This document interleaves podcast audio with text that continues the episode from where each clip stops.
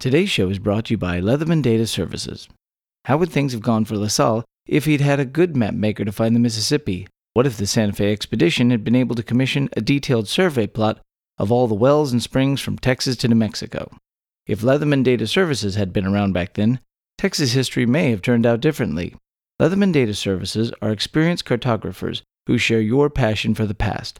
They provide high quality mapping and geographic data services for historians, archaeologists, and cultural resource management firms, people who plumb the depths of history and need their maps to be accurate.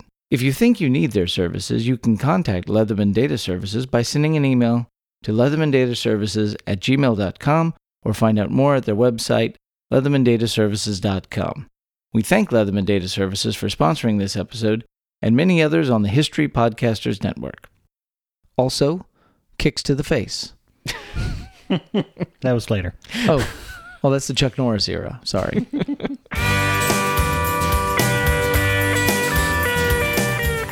Howdy, you're listening to Come and Take It, a talk show about Texas by Texans, where three friends born and raised in the Lone Star State share our views on the history, culture, and just what it means to be Texan.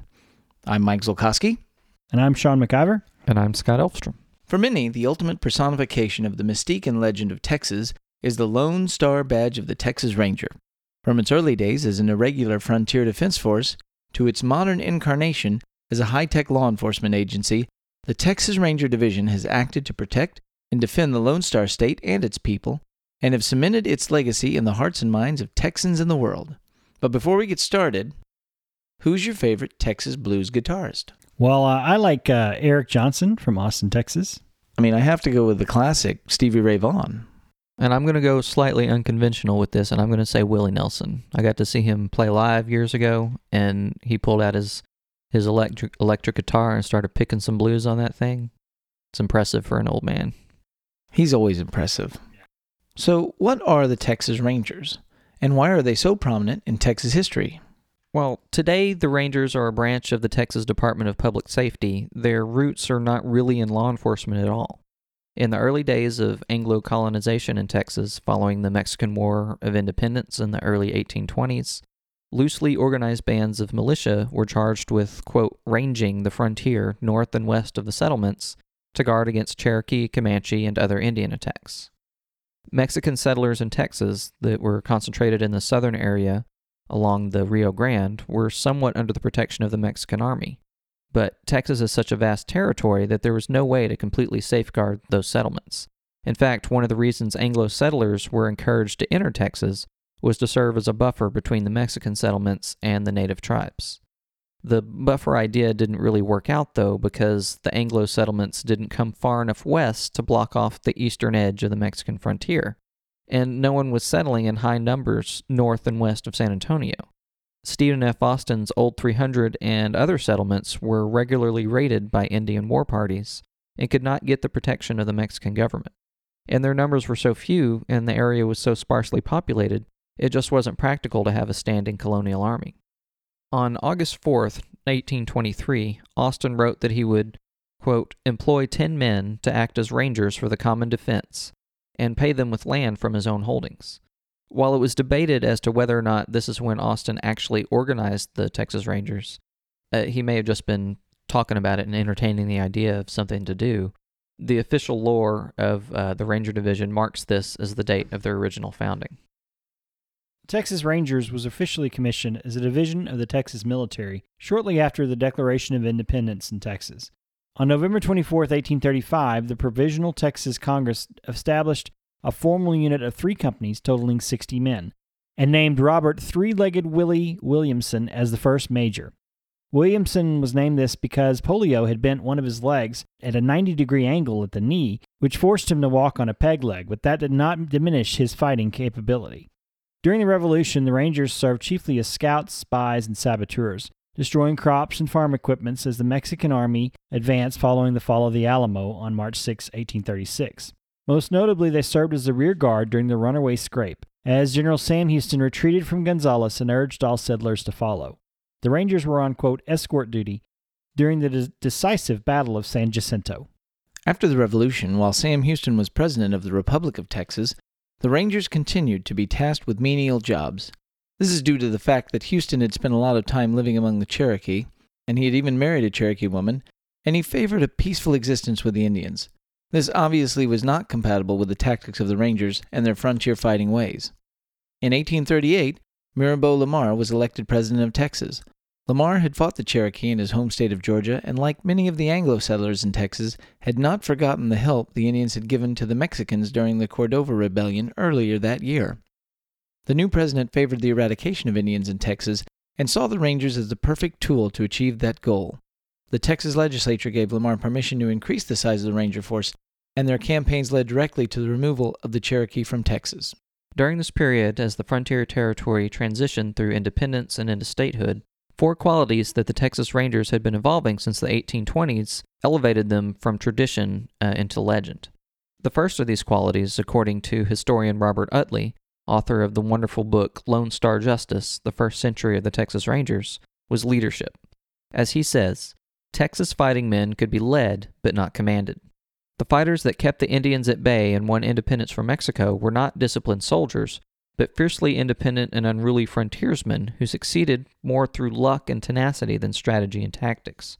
It took a gifted leader who led by example to mold them into an effective fighting group. The second quality that defined the Texas Rangers was their very nature. Uh, they were hardened by years of living on the frontier, fighting Indians and Mexicans during the Revolution, and they frequently retaliated for raids or ranged into enemy territory looking for a fight. They didn't just sit back and wait for the fight to come to them. The third quality that helped elevate the Texas Rangers to legendary status was the collection of specialized skills they had gained in marksmanship, horsemanship, and Indian fighting tactics. Also, kicks to the face. That was later. Oh, well, that's the Chuck Norris era. Sorry. all of these skills, uh, all of these skills were learned from experience, and the more they fought, the more experience they gained. The fourth quality was obtained through the employment of a brand new weapon, Samuel Colt's revolving pistol. This innovation would make its mark with the Rangers at the Battle of Walker Creek on June 8, 1844. This is also when the leader that came to represent the ideal for all Texas Rangers, John Coffee Hays, made his name. In 1838, John Coffee Hays came to Texas along with his brother William, and they presented themselves to Sam Houston as, quote, practicable surveyors. Their father, Harmon, had fought Indians and British regulars with Houston and Andrew Jackson during the War of 1812, and Jackson was considered an uncle. The brothers believed Texas offered a good place for them to practice their trade and sate their adventurous spirits. The young republic brought a multitude of surveyors and map makers, as land was the young nation's only real asset. Hays was an unassuming, youthful looking man of only five foot eight who had worked out of San Antonio, west of the traditional border of Anglo Texas established by Austin's original settlements. South and west were the inhospitable Chaparral Plains extending to the Rio Grande, but to the north lay the Texas Hill Country. This was desirable land for colonists, and thus was desirable land for a surveyor to explore. Uh, north of the hill country is the Edwards Plateau and the Llano Estacado, where great herds of bison wandered and were hunted by the Comanche. More frequently, as the Anglo settlers pushed up the Brazos and Colorado rivers, the Comanche slipped down the plateau and joined the native tribes of the areas in raiding the settlements. Comanche knew what it meant to have surveyors in the land, more settlements. So the surveyors by necessity had to become Indian fighters. President Houston needed rangers more than he needed surveyors, and he appointed Hays to the Rangers Division. Hays quickly became a hardened outdoorsman and was once described as, quote, wiry and active and gifted with such an iron constitution that he was enabled to undergo hardship and exposure without perceptible effect, sitting by his campfire at night when the rain was falling in torrents, apparently as unconscious of all the discomfort as if he had been seated in some cozy room of a first class city hotel. And this, perhaps, when all he had eaten for supper was a handful of pecans or a piece of hardtack. Mm, hardtack. This ranger of rangers was also a gifted leader. This quality seemed to be innate and surfaced very quickly after he uh, took command. He often showed in clashes with the Comanche tremendous military skill and was known for being, quote, utterly fearless and invincible. Hays was cautious with the safety of his men, but much more rash when it came to his own personal danger. One of the names he acquired from his frequent opponents, the Comanche, was Brave Too Much. While there was no real institutional organization to the Rangers at this time, the realities of the frontier in the San Antonio area meant that some military presence was required for survival. John Coffee Hays became the de facto guardian of uh, San Antonio and the area around it. In 1844, many men had come and gone in several enlistments in the units that Hays commanded. He was surrounded by veterans. In June of 1844, Hays and some of his men were scouting for Indian sign in the hill country and found plenty up around the headwaters of the Pedernales and Llano River. They headed back to San Antonio to assemble the bulk of the company and stopped to draw honey from a beehive on Walker Creek, a tributary of the Guadalupe. It was standard for the Rangers to be traveling lightly and living off the land. Suddenly, the rear guard Hays had left in place came running to report that a band of ten Comanches was following. As they quickly saddled up and prepared to ride, they immediately came into view of the Indians. The Comanche fell back and dismounted at the top of a ridge, taunting the Anglos in Spanish to charge. Hays led his men into a ravine, temporarily hiding them from view, and mounted a daring flanking maneuver directly into the midst of the enemy. The Indians were startled and ran to their horses, while the Rangers discharged their single shot rifles, threw them to the ground, and drew their pistols, the relatively new five shot Colt revolvers. The warriors counterattacked in strength enough to roll over the small band of whites, but the Rangers showed great discipline and control of their horses, moving in a circle, rump to rump. Hays's men fought for 15 minutes at close range, lances and arrows versus five shooters. Several Rangers took serious wounds, but the pistols brought down enough Comanche warriors that the attackers broke off their charge. Reloading with fresh cylinders, the Rangers took chase. The Indians were commanded by a charismatic chief and made stand after stand as the pursuit continued in fits and starts over two miles of broken land. The Comanche didn't completely break, and they still greatly outnumbered Hays' men, who by this point had one dead and four wounded. They couldn't continue chasing, nor could they withstand another charge. As the chief rallied his men for one more assault, Hays shouted, Any man who has a load, kill that chief. Ad Gillespie still had a loaded rifle, and despite carrying a wound from an Indian lance, dismounted and took the shot. It found its mark, and as the Indian leader fell from his saddle, the warriors broke and fled the battlefield. Hays and 14 men had routed 70 Comanche warriors who were regarded as the finest light horsemen in the, in the world and some of the best fighters. 23 of them had died on the field, and Hays estimated 30 wounded were carried off by their retreating brothers. Fewer than 20 of the Indians had left unscathed. Hays himself credited their victory to the bravery and reliability of his men and to the new five shooters they were wielding that allowed them to match the rate of fire of the Comanche bow and arrow. This new technology in the hands of tenacious and cunning rangers was a demoralizing shock to their enemy. Hays, of course, stopped short of praising the other quality that allowed them to prevail exceptional leadership. In this relatively minor yet pivotal battle, the legend of the Texas Rangers was solidified, as in the words of Robert Utley, quote, Daring, intrepid, well trained men armed with repeating weapons functioned as a highly disciplined team under an outstanding leader. Perhaps the most telling statement, though, on this action came from Hays's opponents that day. After the battle, one Comanche war chief said, quote, I will never again fight Jack Hays. How could they expect to defeat men who, quote, had a shot for every finger of the hand? The annexation of Texas into the United States precipitated the Mexican American War in 1846, and companies of Rangers were put into federal service. They served as guides and guerrilla fighters along the front lines through familiar territory of northern Mexico. With each battle, including Palo Alto, Monterrey, Buena Vista, and the siege of Veracruz, the legend grew. The Rangers were mentioned and praised in the national press, and their prowess was renowned and feared as far away as Europe. They were now part of American folklore. Not mentioned in the folklore, and unknown to the public at large, were atrocities such as the massacre of unarmed elderly, women, and children in the town of Saltillo. Uh, this was ordered by uh, Ranger Captain Samuel H. Walker, who had worked with Sam Colt to improve the revolver, uh, this resulted in the next generation of that weapon, which was the, the Walker Colt six shooter. The Rangers were also tasked with suppressing partisan activity against American supply lines, which they did with harsh ferocity. These and other brutal actions were sadly common in this time period, as rough men tried to maintain order on the rough frontier, and earned the Rangers the name Los Diablos Tejanos, the Devil Texans. Losses among the Rangers were high and included Captain Walker himself late in the war. Following the Mexican American War, the state agency was disbanded as the political realities of the time made a roving force of bloodthirsty Indian fighters a liability. Their proven effectiveness as a fighting force on the Texas frontier was not forgotten, however, and they would later be reconstituted in the 1850s when federal troops failed to adequately protect western and border settlements.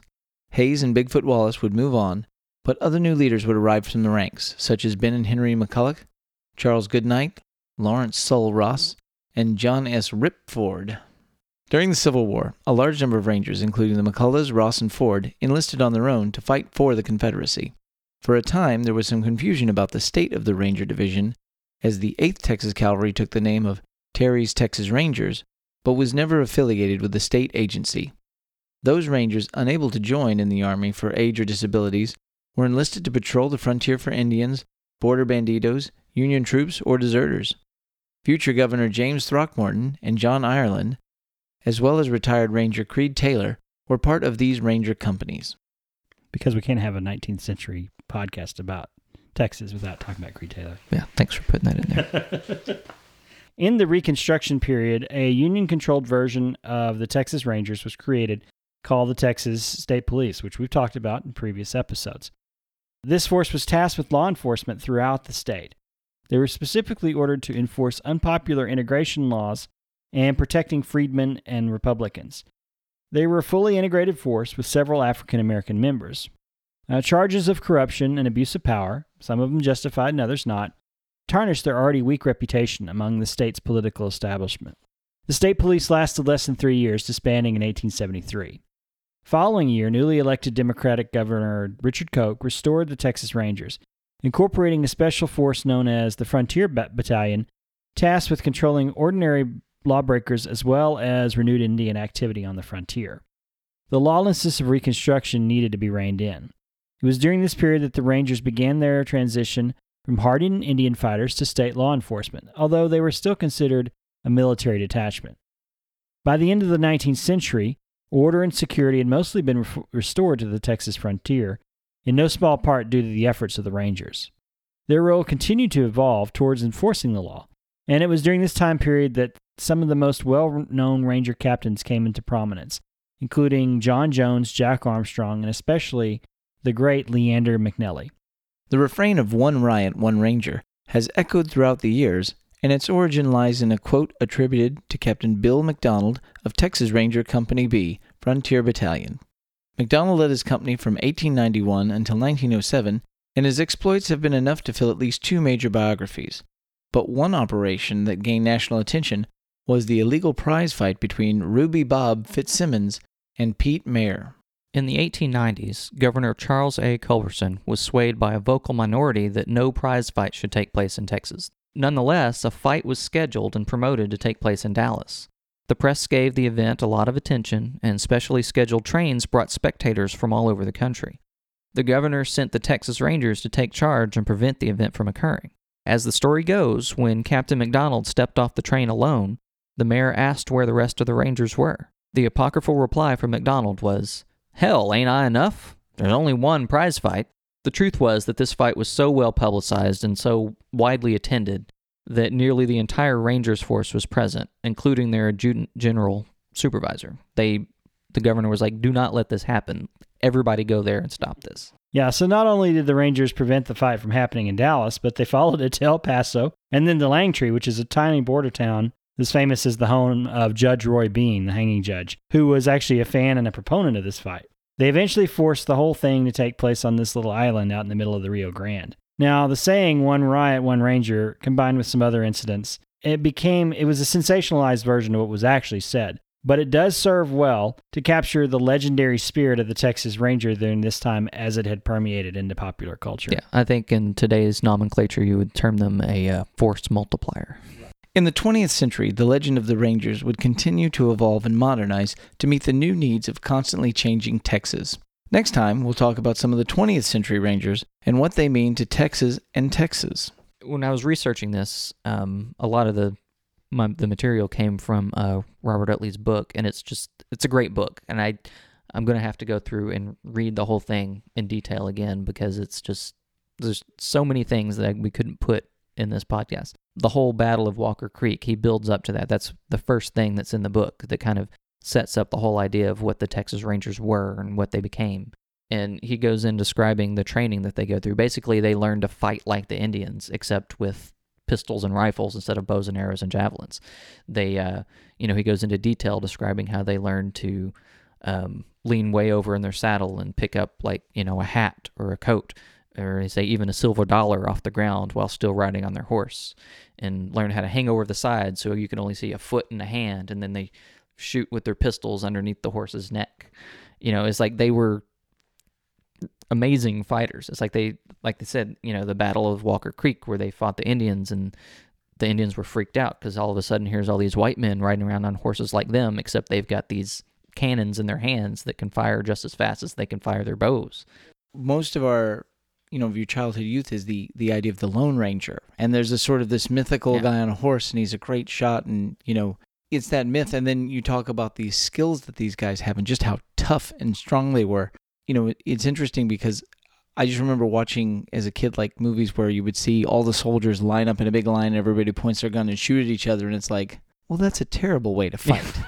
That's a terrible way to fight. This makes a lot of sense. Like we're gonna we're gonna use the all the best tactics of our enemies. We're gonna use the best modern weapons.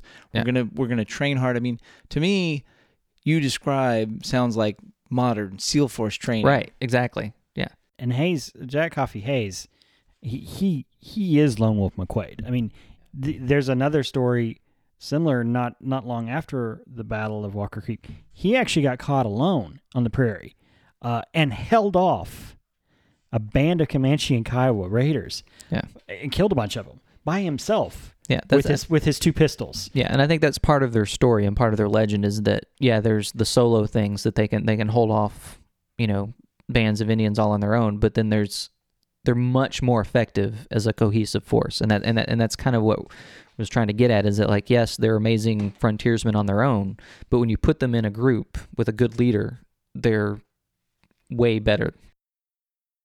Right, and this generation of of that first generation of Rangers is really my favorite one. Is the most fascinating one to me. Is and so many of these characters that we've talked about on our previous shows. Henry Karnes was a Ranger. Creed Taylor was a Ranger. Bigfoot Wallace uh, from the El Muerto story. Yeah. Saul Uh, the McCulloch, McCullochs, Saul Ross, Rip Ford, all of these people were Rangers, and they lived up to that reputation. You know that we talked about the Mexican War, the Mexican American War, and yes, they were they were vicious. They were they were, but they had been fighting Mexican bandits, Mexican soldiers in the cross border incursions, and the Comanche for for a decade at that point.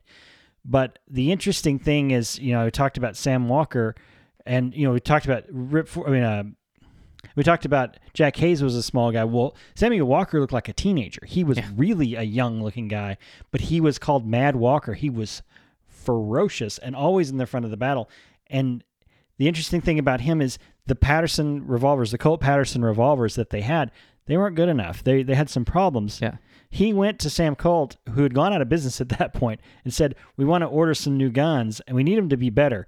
And so the Walker Colt, if you've ever seen one, it's bigger than Dirty Harry's gun. Yeah, there's there's a good photo of it in the book, and I highly recommend anyone that's Yeah. interested in the history of the Texas Rangers to read this book. We'll make sure there's a link in the show notes because it's it's fascinating. Yeah, it, it to this day is one of the most powerful handguns in the world, um, because it could it fired a 50 caliber bullet, and it was a pistol, and it was about about a foot and a half long. Yeah, and, Um, and another example of the technical prowess that these guys had to have is you you know we mentioned in there about them reloading and chasing after the Indians. Well, reloading in this case is not what we think of, where you pop open the cylinder and dump your shells out and then use an autoloader to stick them in there. These are they had to physically remove the cylinder because these this was before cartridges, Right. the or this is before metal Yeah, these are about black casings. powder These are these are paper cartridges with powder and the Uh-huh. ball, you know, and they had to be preloaded. yeah. And for those of you that didn't grow up in the country in Texas, uh, we appreciate. I'm sure they appreciate the description of that because the rest of us are like, Psh, I got this. Yeah. Yeah. Um. Well, the other thing is that you know I love Lonesome Dove. That's one of my favorite books to ever read. And Larry McMurtry's a Texas writer, and he bases based his characters of uh, Call and McCrae on real Texas Rangers and uh, Goodnight and Loving, but from this period of time. And it, it- you know, you said force multiplier is like a small company of Rangers was usually five six men at the most and yet they were capable of fighting much larger number of opponents because they had to be. There was so few of them there. There was never enough Rangers, really. You know, growing up Texan, like the Texas Ranger has always represented like the pinnacle of law enforcement, and they have lots of interesting. The modern one has lots of interesting rules and stuff that are carryovers from the the old days, and that there's no official uniform of the Texas Rangers, and they're not. They use their own personal vehicles. You know, you brought your own horse, you brought your own gun, you did the job.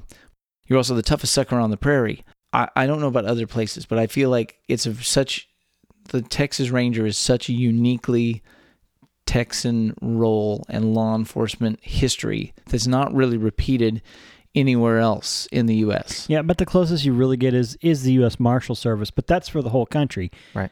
In Texas, it's specifically the their role is is very specific, and we'll get to more of this in the 20th century. But even in the 19th century, the the Rangers were politically man- manipulated. They were a tool of the politics of the day. Uh, and that kind of went away a little bit in the late 19, uh, 1800s. But then in the 1900s, it really came back.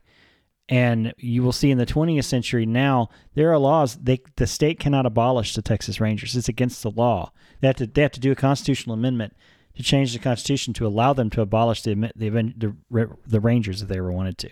Well, just to keep it in the context of this time frame, you know, these guys were so tough. They were so great in that, you know, regardless of whatever the political whatever political divide they found themselves on, whichever divide, you know, they found themselves on the side of, you can't take away from just what talented, amazing fighters these guys were and just how incredibly tough they were. Um, we've all lived here in Texas long enough to drive across these crappy parts of Texas where there's just, and it's, you drive through these parts of Texas and, and you think it as a kid, you think it as an adult, you think, how in the heck do you get across this with just a horse and like what you carry in your saddlebags? Like, how would Yeah. I get, how would I get from here to there on a horse through hostile Indian territory? Like, yeah, that's about about 45 miles west of Abilene, where you really kind of get that. But you think, wow, 150 years ago, this highway wasn't here, and there was nothing else here but Indians Yeah. and buffalo. Well, And- yeah, I mean, in, in reading the description of uh, um, Hays and his men fighting in the hill country, you know, I've spent a lot of time camping up there and hunting up there with my dad, and it's just that terrain is not.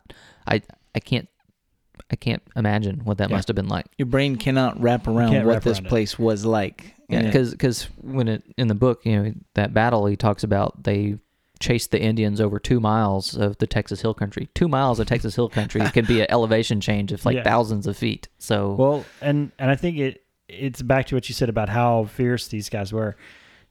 The Comanche war chief, who we've talked about the Comanche in previous episodes of how much respect we have for them, said, "I'm not going to fight this guy anymore." well, well, there's a there's a there's a there's a great song by the great Texas artist, the Reverend Horton Heat, Yes. "The Baddest of the Bad," Yeah.